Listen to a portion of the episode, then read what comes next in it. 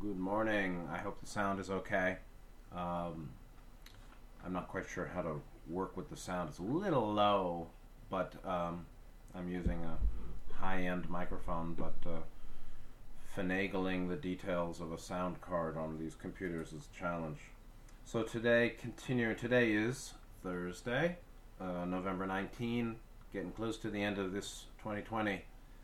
Uh, today, episode 35, the reading of Nityananda's Chidakash Gita, uh, voice from Voice of the Self from M.P. Pandit, the Manipal Power Press version from 1962. Uh, we uh, begin again on page 42, and what I'd like to do is read through 42, 3, 4, 5, and then swing back to the top of 42 and do commentary. Hopefully, I can finish all those pages in this hour. So, from the top of page 42, Voice of the Self, MP Pandit Nityananda said, and we have again some very long paragraphs here. In uh, we're going to see that from now on, some very long verses, uh, like whole pages and things. So, top of 42, Voice of the Self, Nityananda said, Inquiring into the truth, which may be sat, means subtle discrimination, upadi, and upadi, I'll get into that later, but subtle discrimination is commonly buddhi, so I'm not sure if he's equating them. Starting again. Inquiring into the truth, or sat, means subtle discrimination, or buddhi, or upadi. The subtle is merged in the gross. The seat of upadi is in the sky in the heart, which is hridayakash, hridyakash. When the origin of oneself is felt in the head, there is only one simple breath. In that condition of breath, the universe is in oneself. All is seen as the self, capital S. All states are in oneself. Creation and dissolution are seen at one place. To see them separate is hell, to see them together is mukti, liberation. Infinite bhakti, devotion, is mukti, freedom, liberation. Entire peace, infinite peace, is the goal. The Yogananda, Paramananda. The sea is bigger than all the rivers. The sea has no limits. It is not possible to measure the water of the sea. It is not possible to cultivate bhakti, giving up samsara, stay in samsara, doing this and attain mukti. Desire is samsara, absence of desire is mukti, eternal bliss, Satchitananda, the One Self, the God, Paramananda. The state of Paramananda is boundless peace. Mukti is eternal joy. Bhakti is the state of Satchitananda. In joy is God. In joy or in God is joy. Tat or that, the root, the root of the word such. Tat, that is the nectar of knowledge, and in that nectar lies joy. At the touch of nectar there is joy. Upanayanam, upanayanam, upanayanam, second birth, is the goal of man. To dwell in the cave of the heart is the goal. To dwell in the cave is living inside the body. Adore incessantly the Paramatman in the Jivatman. Adore the sky in yourself, in the head. Next verse. The born deaf do not hear sound. They have no desires, but they have subtle discrimination. For those who are always in yogic sleep, there is neither night nor day, nor sun nor moon. To the subtle sight, all is one. Those who have eliminated the mind are real men. Creatures all are they who work the downward course. Sensuality of the beast is the downward path. The middling is the goal, the upward breath, the Gayatri, the eternally fulfilled, the bliss of yoga, Yogananda. He is the teacher universal who is devoid of mind. One who has left all desire is the teacher of all.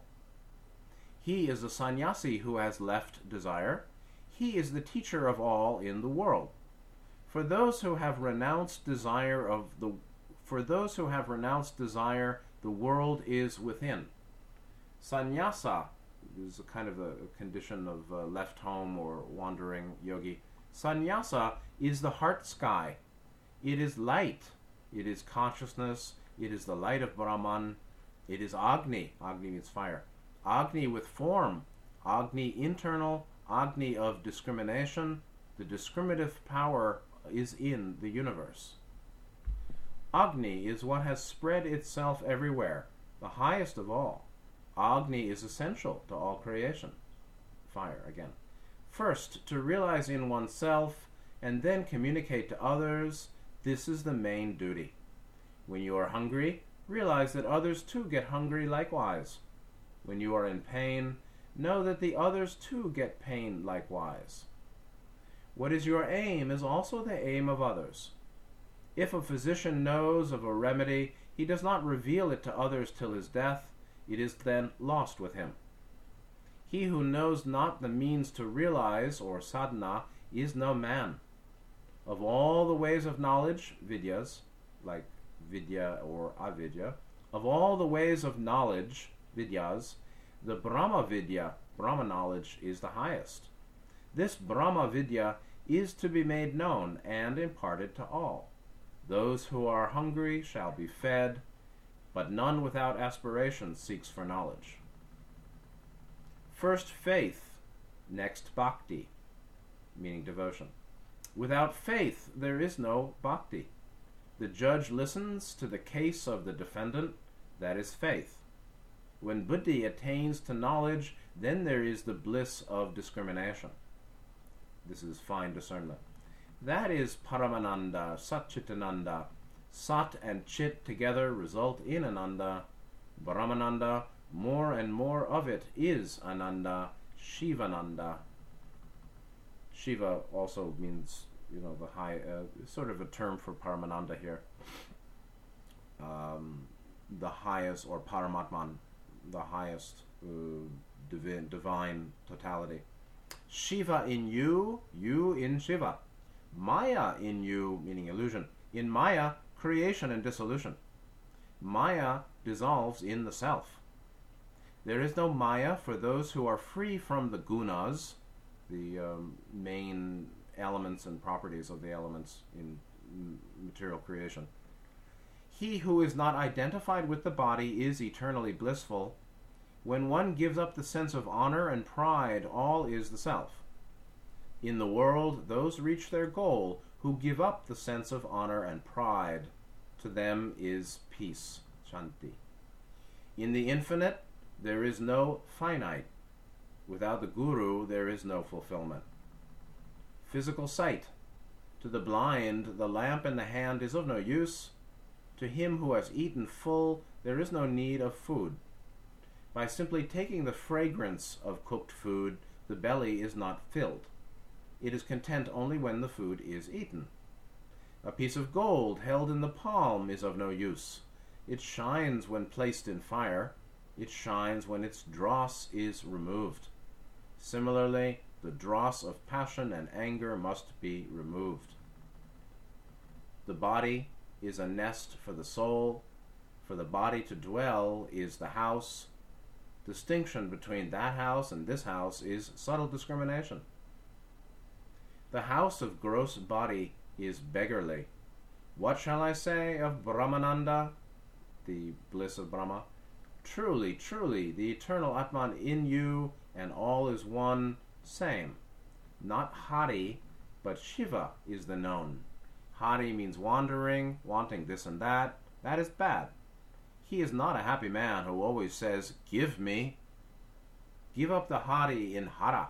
Burn up the Hari in Hara.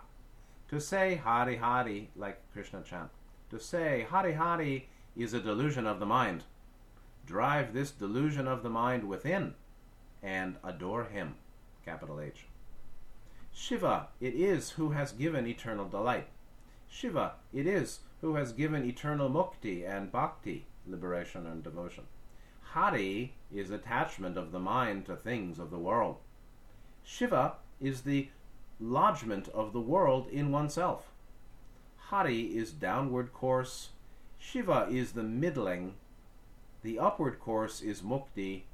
Hari is the state of the reinless horse, meaning the, the horse untethered, like the uh, untamed ox from yesterday. To ride the horse amidst 2,000 people without danger, the driver must be a capable man. Buddhi, meaning subtle discrimination or discernment, is above, manas below, meaning the logical thought form production mental functions, manas below. Buddhi is the monarch, manas the minister. The mind, and this I think he means should be manas. Uh, the mind is to listen to what the buddhi says. First is the sound, the second is the thought that follows. The primary guru is manas. The secondary teacher is he who initiates. To do and to teach is the secondary guru. To realize is the primary guru. There is no primary guru when there is no aspiration. When you desire to have a thing, the secondary guru is unnecessary, or sorry, when you desire to have a thing, the secondary guru is necessary. The secondary guru shows the lake, the primary guru drinks from it. He turns dark into light. The dark is ignorance, ah, avidya. The light is knowledge, vidya. He who shows the subtle sight in place of the gross is the guru.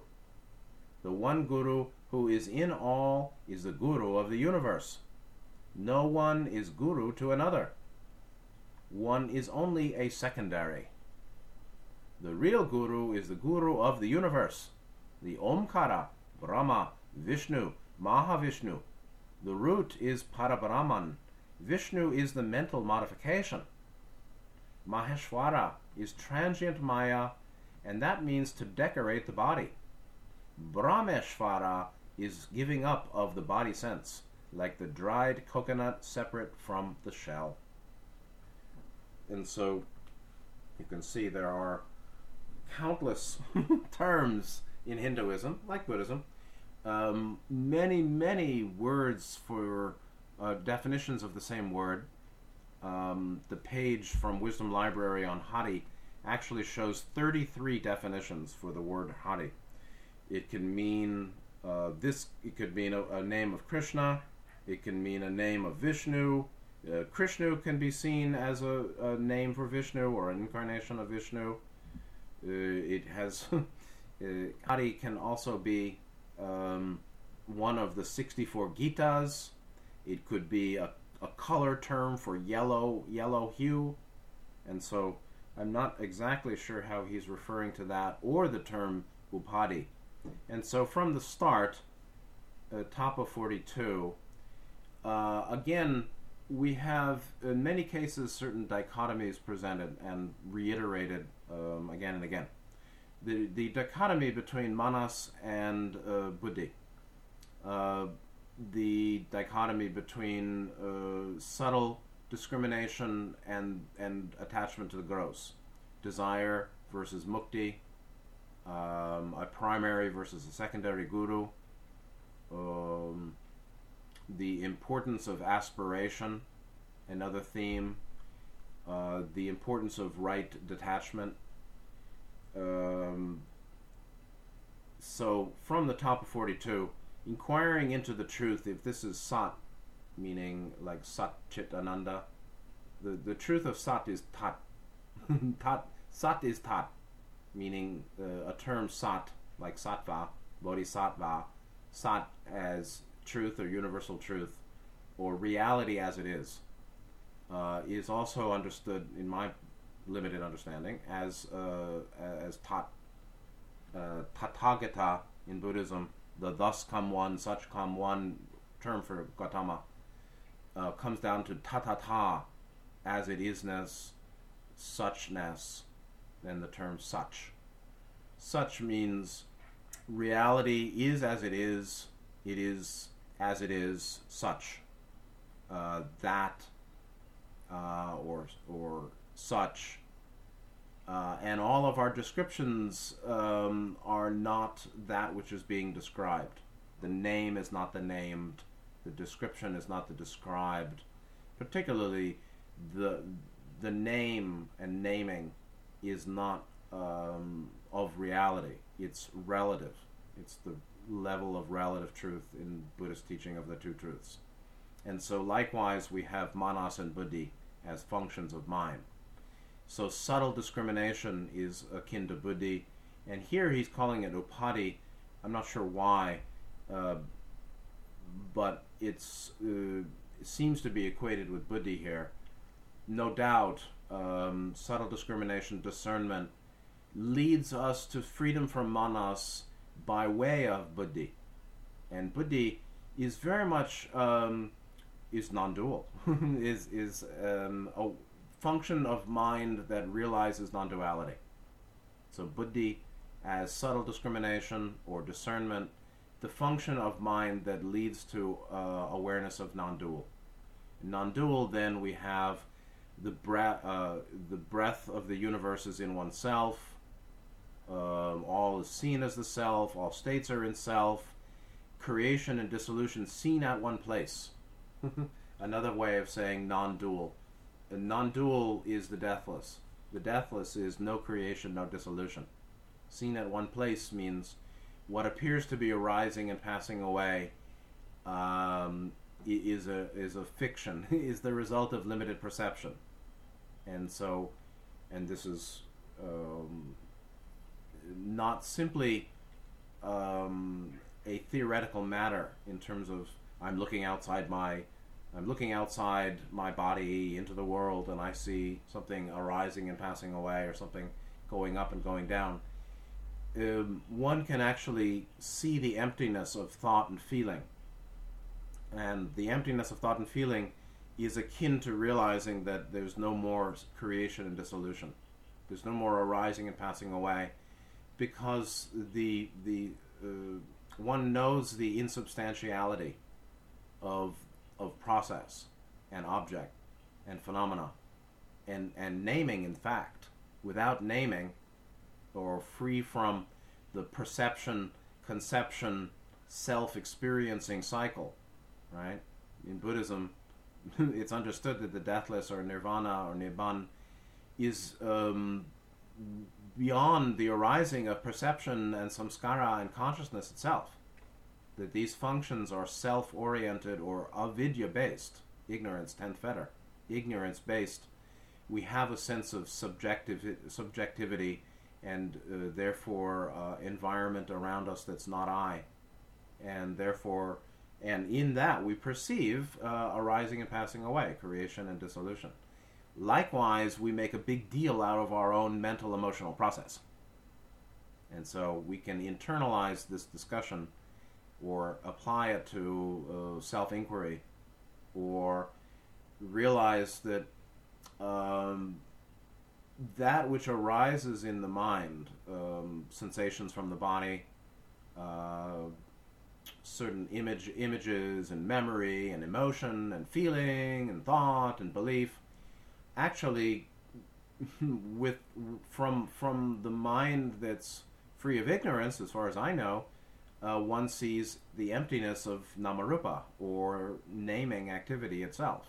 It doesn't arise and if it arises it's known as empty. And that which is commonly named is seen as sort of like like uh, as an empty illusory process. There's something going on. It's uh, much more than the naming uh, or our name and description. Uh, and it's actually only with the ending of naming and description that one fully knows sat or tat or tatata or suchness, uh, the emptiness uh, phenomena or rea- you know sat uh, truth, universal truth, reality as sunya, empty, of avidya, which is ultimately empty of dual perception, du- uh, dualistic based, subjective mind, subjective identity based uh, definition. and experience. And that sounds very theoretical. But in meditation, when one has an experience from some kind of quiet mind or samadhi, uh, and we experience an arising of thought and feeling, um, to know that if I don't think on it, it may well disappear. I mean, one has to uh, obviously cut the roots of desire and uh, mental process to some degree so that certain thoughts and feelings will come up not so strongly. They just come up. It, you see, it's not even that it's coming up, it's actually we're generating thought. Uh, when that thought is far less generated, uh, phenomena are seen, uh, em- the emptiness of phenomena is, is understood much more deeply. And as the emptiness of phenomena, empty of what? Empty of uh, mm, substantiality, empty of um, uh, you know, uh, em- empty of characteristic, even actually. And so that emptiness, in a sense, is tasted when we experience meditation, uh, certain thoughts and feelings coming up that we don't add to, that we don't make a story for, we don't embroider by narrative, and then it's gone. What was it? I don't know. If I embroider it or I think on it, uh, all seems to be substantial. Um, if it arises and I don't think on it, I don't actually know what happened. uh, or I can define it, but uh, what it is is far beyond um, or greater than my naming and my description. Anyway, in in that non-dual awareness, um, inner and outer, the distinction of inner outer falls away. So to see separation, or to, to see creation and dissolution as separate is hell. he said, to see them together is mukti. And so, liberated mind, um, being uh, non dual, uh, no longer creates by samskara, by thought form production, uh, the apparent duality and substantiality of apparently uh, discrete phenomena. And that's why he's talking in big terms like entire peace, infinite peace is the goal. Yogananda, Paramananda, bliss of yoga, bliss of uh, going beyond. The sea is bigger than the rivers. The sea has no limits. You can't measure it. And so, and that's where it's joy, and that's akin to the second birth. Um, and he, in many instances, or maybe normally, he was speaking from that uh, dissolved condition or reality um, making these verses. Is this higher than Buddhism? Is it the same as Nirvana? I can't say.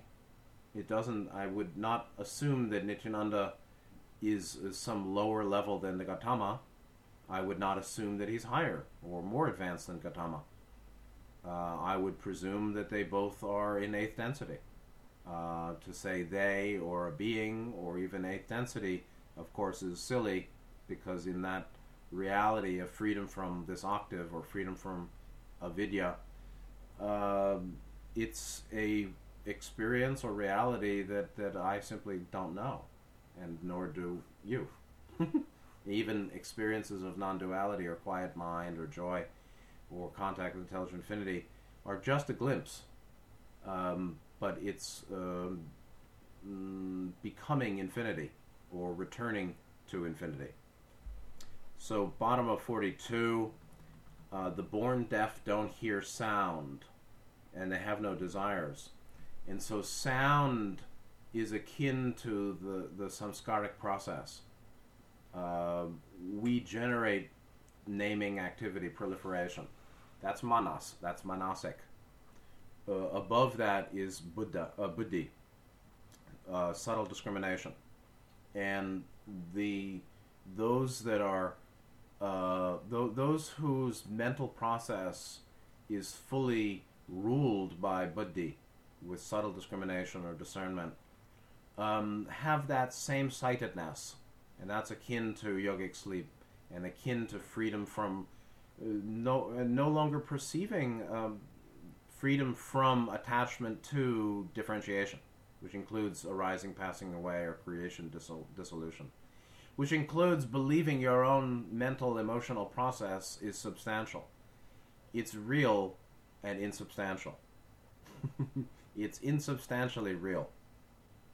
Uh, maybe that makes sense. Maybe that seems contradictory, but in my limited experience, uh, one can see that one one can see that identity is formless.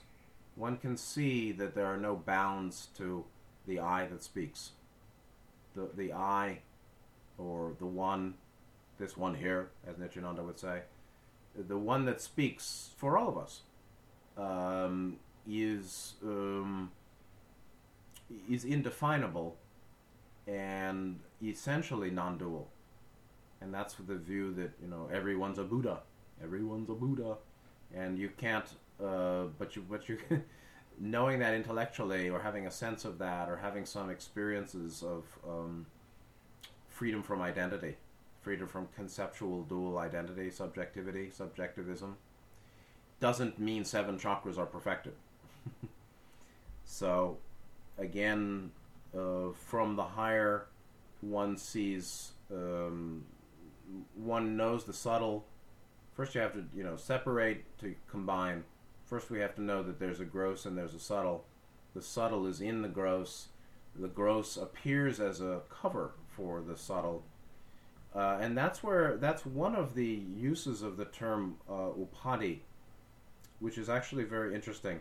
Just as a note i'll make uh, i'll put the link in from Wisdom Library. Uh, 26 definitions of the word upadi. In Vaishnava Dharma or Vaishnavism, uh, worship of Vishnu. Uh, it, it refers to a designation. Uh, generally, it also is an imposition, a limitation, and uh, Blavatsky even has something to say about it she said, basis or the vehicle or a carrier, a bearer of something less material than itself. So, a human body as upadi of its spirit. Ether as upadi of light. We can say that the seven rays are the upadi of intelligent energy. We can say that octave is the upadi of the logos. We can say that mind body spirit complex is the upadi of Atman. So, other definitions upadi is a super, superimposition which gives a limited view of the absolute, a limiting factor. A red rose near a crystal makes the crystal look red. It's said to be an upadi for the crystal. So, the rose acts as the upadi of the crystal. Uh, he, and they say, similar to the human body, which shows characteristics like birth, aging, death, right? Birth, old age, sickness, and death, is upadi for Atman Okay. So otherwise, it can be said uh, upadi both means both fear and deceit. The the deceit of appearance. Appearance is deceptive, right? Things are not as they appear, nor are they otherwise. Um, mm, tat tat is greater than appearance, but tat is or reality is not separate from appearance.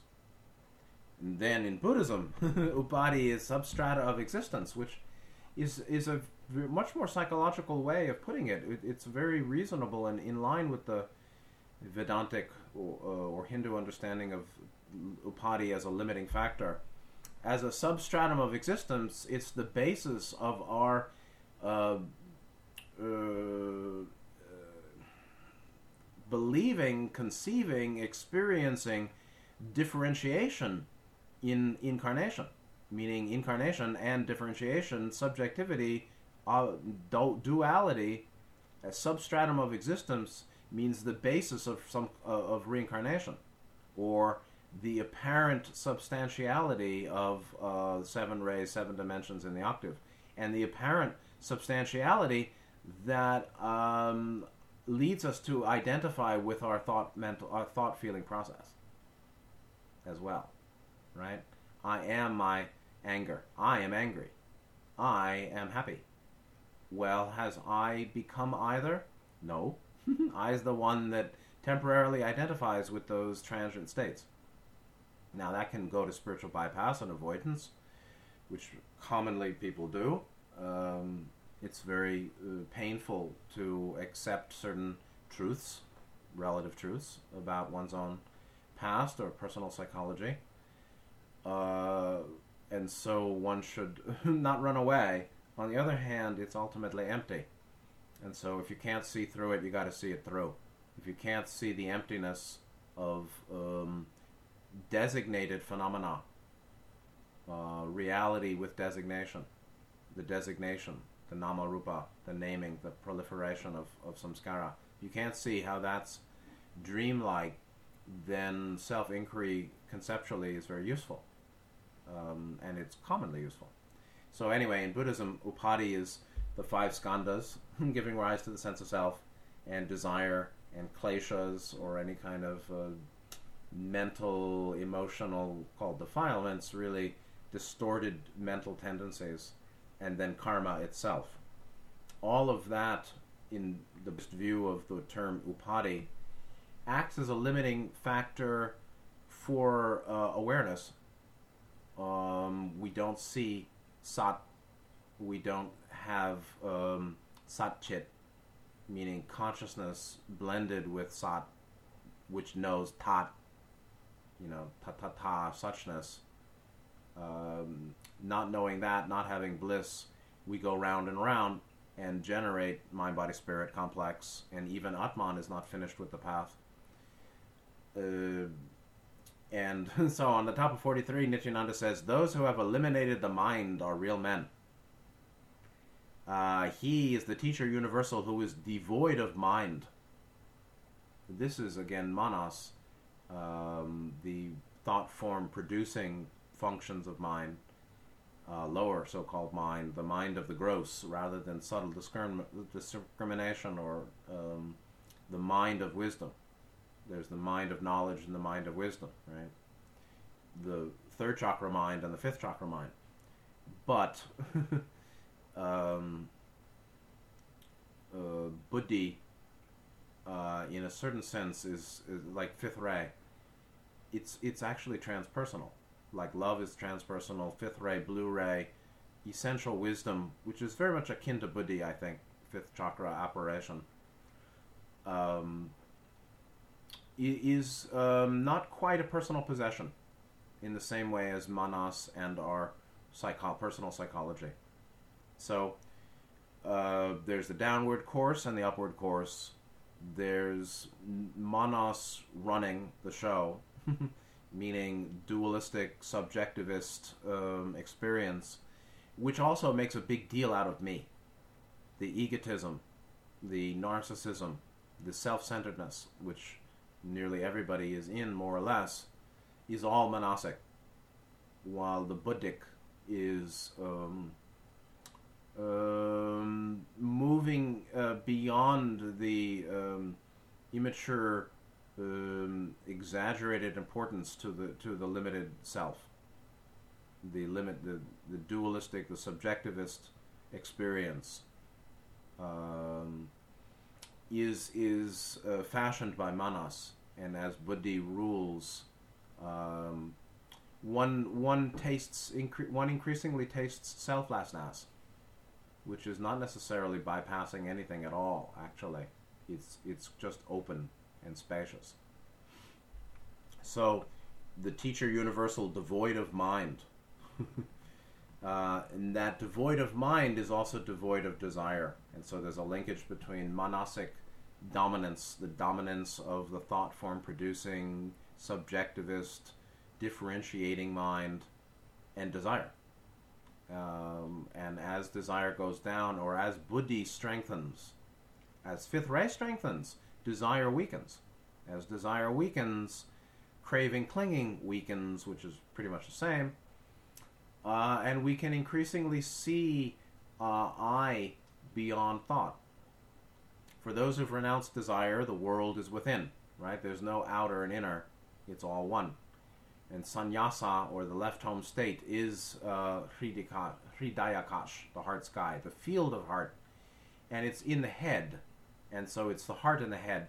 In many ways, that's a union of four six or um, the the full development of six ray, six chakra, uh, is very uh, in, is very much inclusive of green ray. Uh, we know Ross said that in sixth density, the groups are refining their balance of love wisdom four five, right? So the perfect balancing of qual- energetic qualities of green blue done in sixth chakra in, in sixth dimension is the perfection of sixth chakra perfection of sixth chakra or ajna chakra is perfection of love wisdom which is really the ending of restlessness mm. which just so happens to move one beyond any kind of uh, identity right moving beyond restlessness, energetic, metaphysical, energetic restlessness between fourth ray, fifth ray. This is for the specialists in the audience. Uh, the energetic imbalance, uh, imbalance of love wisdom equals energetic disturbance, restlessness, ninth, ninth fetter, which is associated very much about some kind of instability between green blue. That instability is resolved in sixth density or equals perfection of sixth chakra. When that's done, one no longer needs sixth density. When that's done, one drops identity or eighth skandha and pretty much moves out of restlessness too and is about to break the 10th fetter uh, avidya and leave the octave. So, uh, imbalance uh, of qualities, yin yang, um, male female, but you know the, the tangible tangible qualities of behavior come out of much more subtle qualities of mind that come that are particularly manasic that come out of particular imbalances of green blue which are resolved fully in sixth density which equals the complete perfection of sixth ray or sixth chakra consciousness which uh, transcends then uh, unified self consciousness and drops identity going into seventh density. And that whole work um, can also be seen, he's talking about the word Agni, fire, as Agni is what has spread itself everywhere. So Agni as intelligent energy, Agni as light with a capital L. And uh, he said Agni is essential to all creation. Agni as the basis of prana. Okay? So prana as a synonym for intelligent energy, um, love, light, light, love, light with a capital L, the basis of the seven rays, the substance that gives rise to seven rays, uh, the action of free will upon love, right? First principle, second principle, law of free will, law of love, giving rise to light with a capital L, letting there be light, the logos lets there be light, generates galaxies. Those are seven dimensional octaves, or what we call galaxies are the upadi, limiting factor or mask, um, of um, seven dimensional octaves, which themselves are masks of the one light with a capital L, which is Agni, ultimately. So realize unity, and that's very much a Ra, uh, Ra saying. We no longer seek light, we've become light. We've become the one Agni light um, and that's an experience of unity, but that's not the end of the path either. Uh, going on, I have to be careful with time here. Um, those who are hungry shall be fed. and so, again, many times Nityananda is talking about compassion and upaya or skillful means. Upaya, not upadi. In this case, means um, if you know of a remedy, reveal it and if somebody falls into a well, help them. And so he was certain. I think he was dealing with some devotees in the audience who were arrogant or had a superiority complex in one way or another, as commonly commonly wealthy people do, particularly in a in a caste society like India, where um, the lower castes or castes are considered existentially inferior to those born Brahmin or uh, high Kshatriya that that's sort of unfortunate. And he's saying, um, feed the hungry, and that's the right way.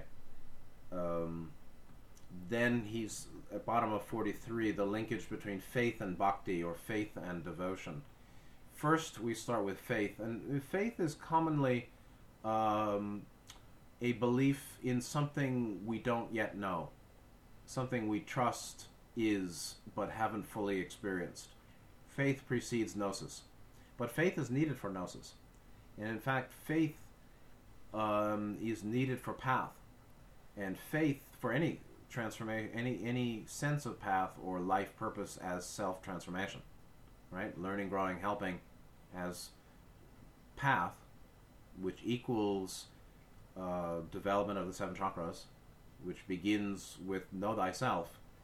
But one has to have some faith that that's a work worth doing, uh, even that that's a work that can be done. Some people will say, "Well, that's just the way I am. I can't change." Of course, mind can change. Mind is um, very changeable, as we all know. So, mind is changeable. The question is, can you change mind? Of course, you can. Um, but uh, it's like knowledge. Uh, those who know are those who have sufficient desire to know and have made sufficient right effort to know. Uh, those who um, learn and grow. Likewise, have have sufficient degree of desire to learn and grow, and have made sufficiently right effort to learn and grow. And those that are not learned or haven't learned much and aren't grown much or remain stuck in old distorted ways are those who don't care enough. Uh, maybe they don't have faith. Oh, ye of little faith. Maybe, maybe the materialists, I guess obviously materialists, skeptics, and the the happy Marxists and the Nietzschean nihilists um, have certainty that faith is fantasy. they believe absence of proof equals proof of absence. There's no proof of God and spirituality and the subtle. All there is is the gross. So they become gross. Quite gross. Pashu gross. So mm, they have no faith, or they have certainty, there is nothing to have faith in.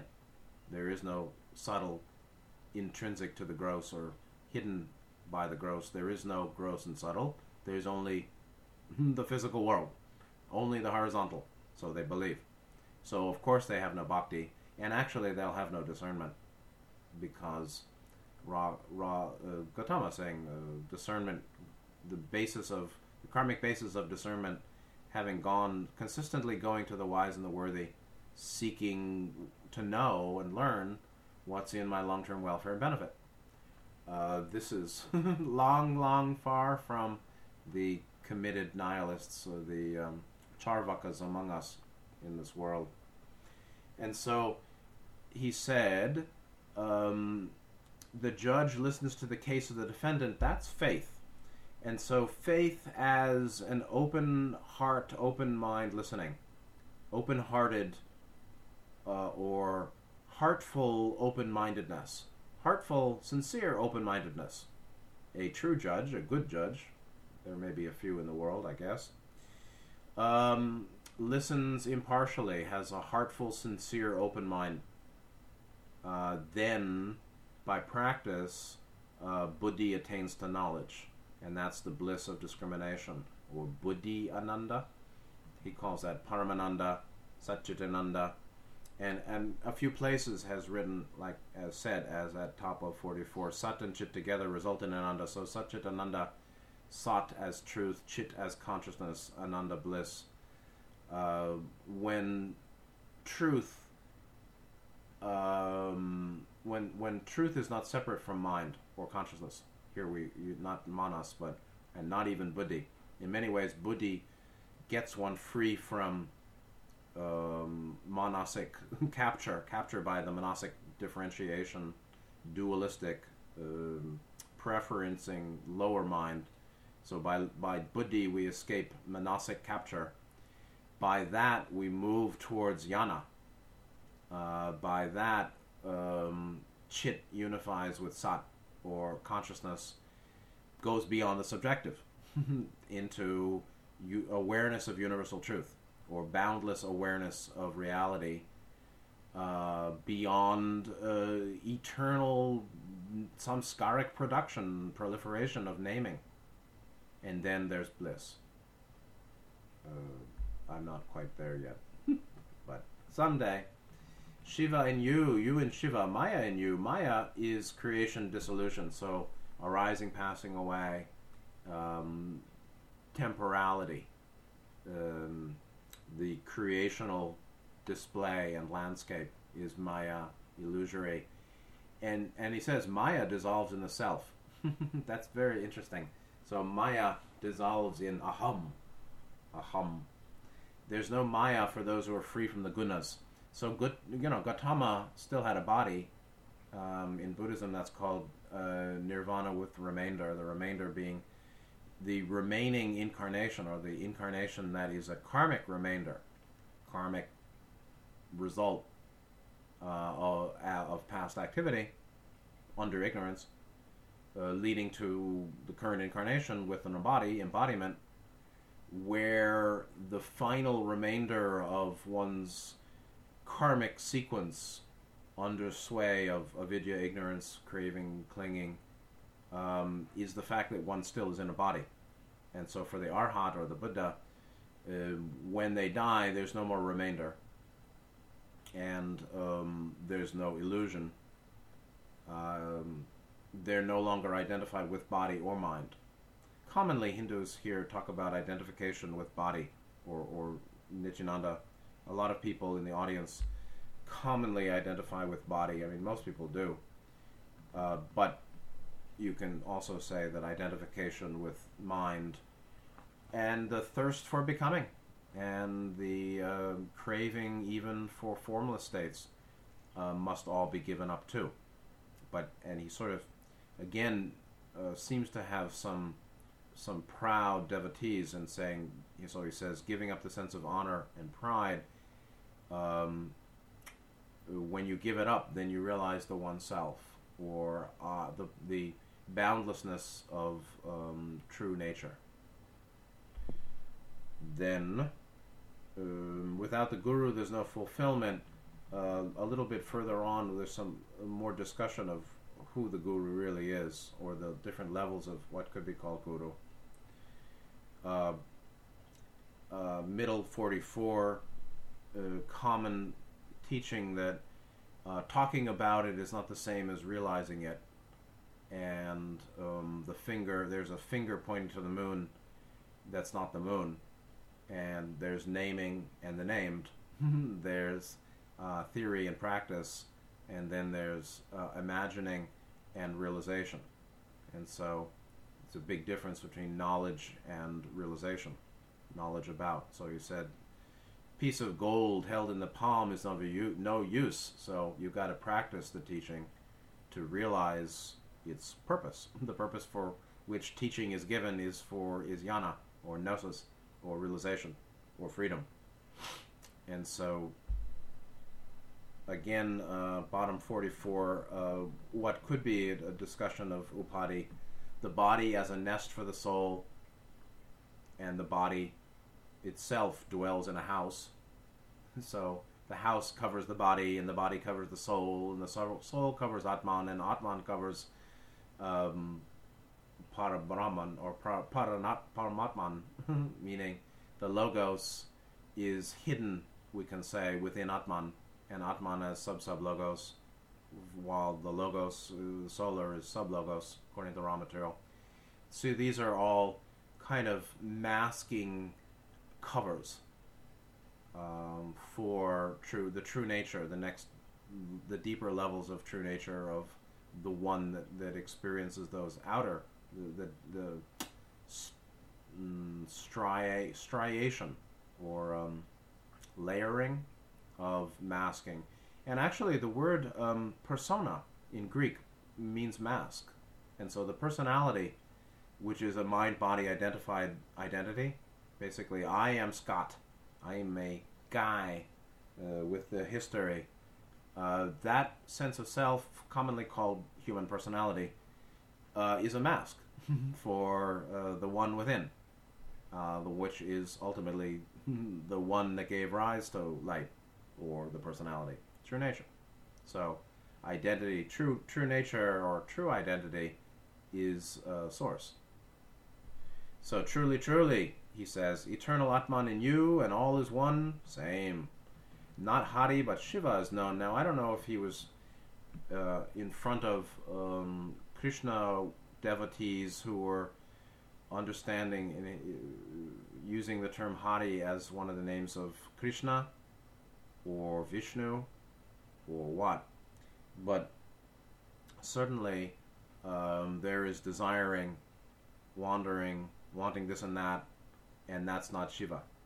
So a lot of what he's doing is using the religious terminology that people, that particular devotees in the room at particular occasions were familiar with, and trying to get them beyond their attachments and their small mindedness, thinking that uh, Hari is the name of God, none else. There's a lot of people like that. You know, you've got to say Allah if you want to say God. If you say God, you can't use another word. Um, while really um, naming is a further kind of upadi, meaning to name infinity, anything more than the boundless, the mystery, the boundless, that that about which none shall be said. None can be not, nothing can be said really about infinity. Uh, giving it all sorts of names and then gender and then history and narratives and mythology complicates the mind and leads a lot of people away. It's just like um, human religion. Uh, they commonly have the, they commonly have similar moral teachings, ethical precepts, but they think that their specific teaching on deity or practice is most important, neglecting the common out, the common features of, of moral and ethical foundations. And so you've got people in all these different religions here feeling themselves superior and or chosen or bound to salvation while their moral behavior is not much better than anyone else's or it's fine, and others with the same fine quality of moral behavior, they imagine go to hell. They imagine go to purgatory, perdition, or don't go where they're going because they have different beliefs and dogma. Really? So, um, belief is valued higher than conduct. While in Buddhism, absolutely, conduct is number one uh, because conduct leads to realize is the basis of realization. There's no panya, prajna, vipassana, insight, jnana, gnosis, realization um, of the deathless, or unbinding, uh, or such, uh, other than the ba- uh, foundation of morality and um, harmlessness, similar to yama niyama in Hinduism, which they also have forgotten muchly. so it, it's hard. You know, people don't want to restrain themselves. They want to desire and grasp fully, and they want to be free to express hatred and lust, um, which is their right. Um, but don't presume sanctity while you continue going along with loathing and grasping. Then, uh, so again, there's a whole long discussion of uh, Shiva versus Hari, where Hari is considered the downward course or the reinless horse, right? Versus the uh, necessary yoking or um, um, what was it? The the needed um, taming, the praus, um, to make a horse praus in the Greek, meaning well uh, tamed or power, um, restrained power, uh, well disciplined power, righteous self discipline, uh, where power is retained, but harmful behavior is broken. Breaking harmful behavior, uh, breaking disorder, disorderly ways, harmful ways, harmful to self and other. Uh, while I don't agree with uh, taming wild horses, uh, we definitely need some self taming. The mind needs some taming. tendencies and attachments and cravings um, that are harmful need to be tamed. So, and that's similar to what he's saying, and that's yoke, yoke, the root of the word yoga. So to ride the horse uh, amidst two thousand people without ang- without danger, you must be capable, and so that's uh, guidance by buddhi, uh, surmounting above uh, manasic capture. And he say the mind, or I think manas, is to listen to what buddhi says. So guidance, wise self guidance, talking to yourself well, make a good relationship with yourself, even if self is uh, empty of uh, separative identity or separate, separative eternal somethingness. Um, talking to yourself, making, making good friends with yourself is really, really important. I mean, be your own best friend. Uh, something like that. Uh, if you have a question, you're totally capable of answering it yourself. Have trust in yourself. Have faith in yourself. I mean, who is the self? The next level up is Atman. Atman has all the answers uh, about the way to late sixth density. So if you want to be qualified to late sixth density or do work on the chakras sufficient to be well uh, settled in sixth density, uh, talk to yourself.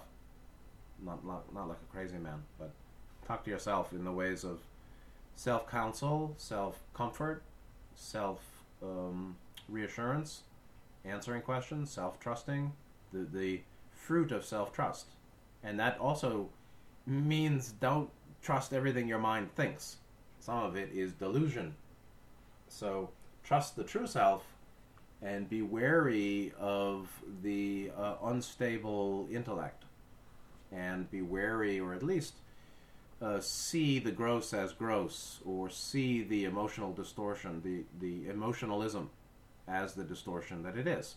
And yet everything's God, yeah, sure. Everything's it's empty of eternal abidingness, yeah. But it's um, relatively true for now. And if we follow, uh, harm comes. And if we don't, we may be better off. So, primary guru as mana, secondary teacher as he who initiates. I think he's sort of saying the primary which is a funny way of putting it because you can say the primary guru is Atman. You can say, you know, meaning the main teacher of self is self, is Atman. You can say that the primary guru is Buddhi, uh, where Buddhi leads and Manas follows, right? Manas below, Buddhi is above, Buddhi is the monarch, Manas the minister. So if Manas is the minister, how can you say that the primary guru is the minister? Meaning the one that ought to be listening to higher wisdom, to the soul, right? The, the conscious mind is of manas. The soul, the deep mind, the still, the small still voice of Atman is of buddhi. How can you say that, that manas is the primary guru? Well, I'm not sure, but one way you can understand it, or I do, is that you can't know about man. Who knows of manas? Uh, who knows of buddhi and atman?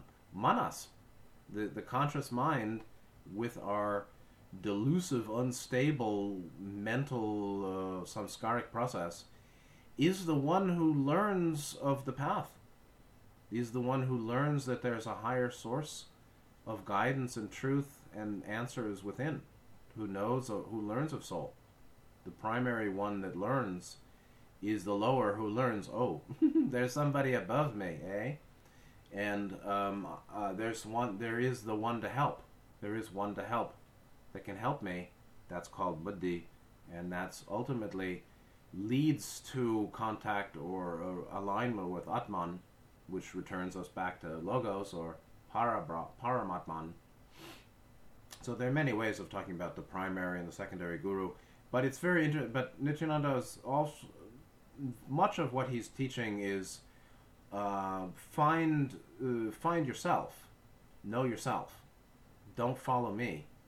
Um, all you seek, all you you revere in me is in you. All you revere in me is in you, like that.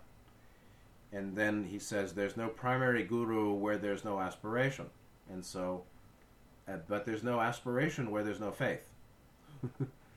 and there's no faith where there's no suspension of disbelief. So uh, there's no proof of the subtle or Atman or some buddhi above manas. Uh, I don't believe it. One has to suspend disbelief in the intangible. Disbelief in the intangible. I don't believe there's a subtle, or there's multidimensionality, or there's karma, or there's soul, or there's reincarnation, or there's Atman or Buddhi. I don't believe it because I don't see it, says the common fellow. Well, that's called disbelief. Fine. And if you wish to have a path or wish to develop, one must suspend that disbelief to a moment of faith. Hmm, maybe there is something more than me, me, me, me. And this bulky, degenerating, disintegrating material environment. Maybe there's something more. That's called faith, requiring a suspension of disbelief for the disbelievers, or those that don't believe. Of course, most people don't give a damn about any of this, so better to leave them alone. It really is better to let them sleep. Um, and that might mean walking into suicide uh, injection or the consequences thereof. Okay, uh, but there's no primary guru. One can't, the conscious mind, manasic, can't realize there's something greater than itself without faith uh, without aspiration, uh, uh, faith leads to aspiration or they interplay. I mean, this is maybe not where we're at. I think we have faith, and by practice, some people have some uh, direct knowing or gnosis of um, experience of non duality or boundlessness or uh, satchit, satchit, consciousness of truth, consciousness of the uncreate. Uh, but he, he puts himself secondary. Says the the secondary guru shows the lake, the primary guru drinks from it, and so the primary guru is you, and the secondary the primary guru is you, and the secondary is your physical teacher or your inner planes teacher and teachers. Uh, and it's all about moving from darkness to light or avidya to vidya uh, and an interesting line He who shows the subtle sight in place of the gross is the guru. And so the, the manas, or the conscious mind, the thought form producing discriminating mind, or discursive mind, really, can realize something greater than itself.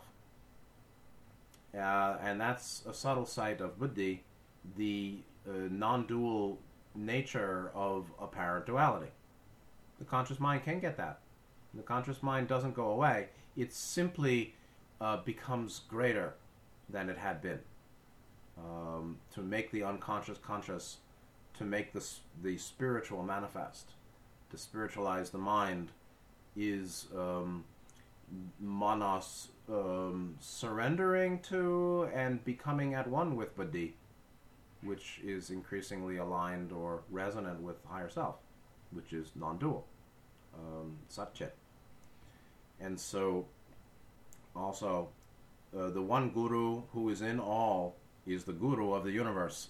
So, uh, there's only one of us here, said Neale Donald Walsch, uh, to his credit. And um, that one is the one, the one infinite creator. That's the one guru to all. Uh, but don't be, don't pretend to be a guru to another. he said, no one is a guru to another. That includes himself one is only a secondary. How humble. He's not saying, I'm your guru, follow me. He's not saying, this is the one and only way, follow me. He's saying, one is only a secondary. One, he means himself. this one here is only a secondary. Probably was the original. Not anyone only, not just anyone, any person is not really the guru to another, or is really only secondary. But that one here, this one here, Nityananda himself probably meant that he himself is only a secondary guru to the conscious mind, um, uh, suffused with faith and aspiration. And aspiration is key, and I think I'll end on this point here at the bottom of 45. we worked through the few pages, and uh, next time we'll pick up at 46. Uh, didn't teach technique. Um, he didn't teach uh, scholasticism.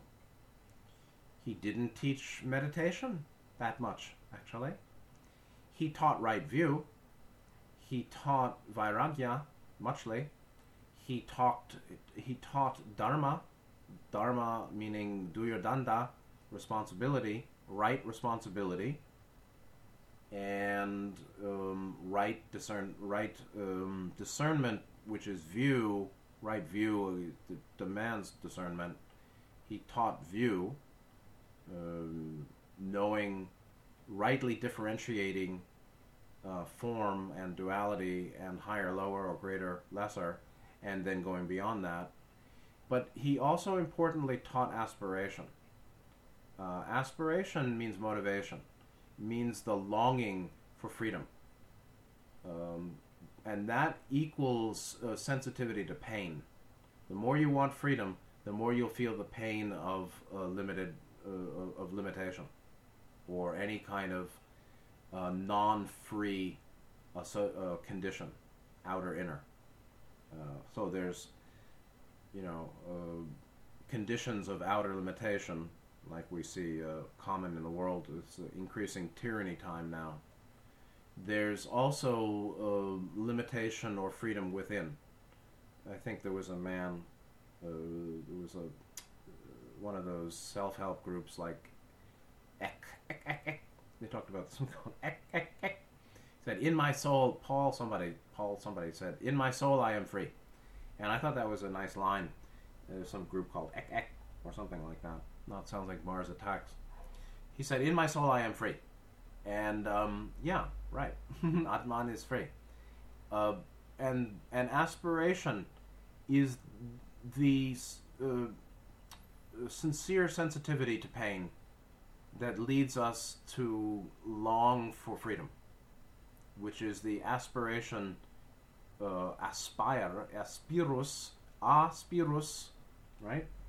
Um, out breath or in breath, inspire, in spiritus, uh, spiritualizing, uh, spirit coming in, expire, expired, ex spiritus, spirit or breath or life going out, he's expired. He's inspired. Uh, he he's aspiring. Uh, I'm not sure what the a is, but it's certainly of spiritus or spirus, um, of spirit. And um, in my soul I am free. Soul is free. Atman is free, much freer than we are. Uh, and that is you.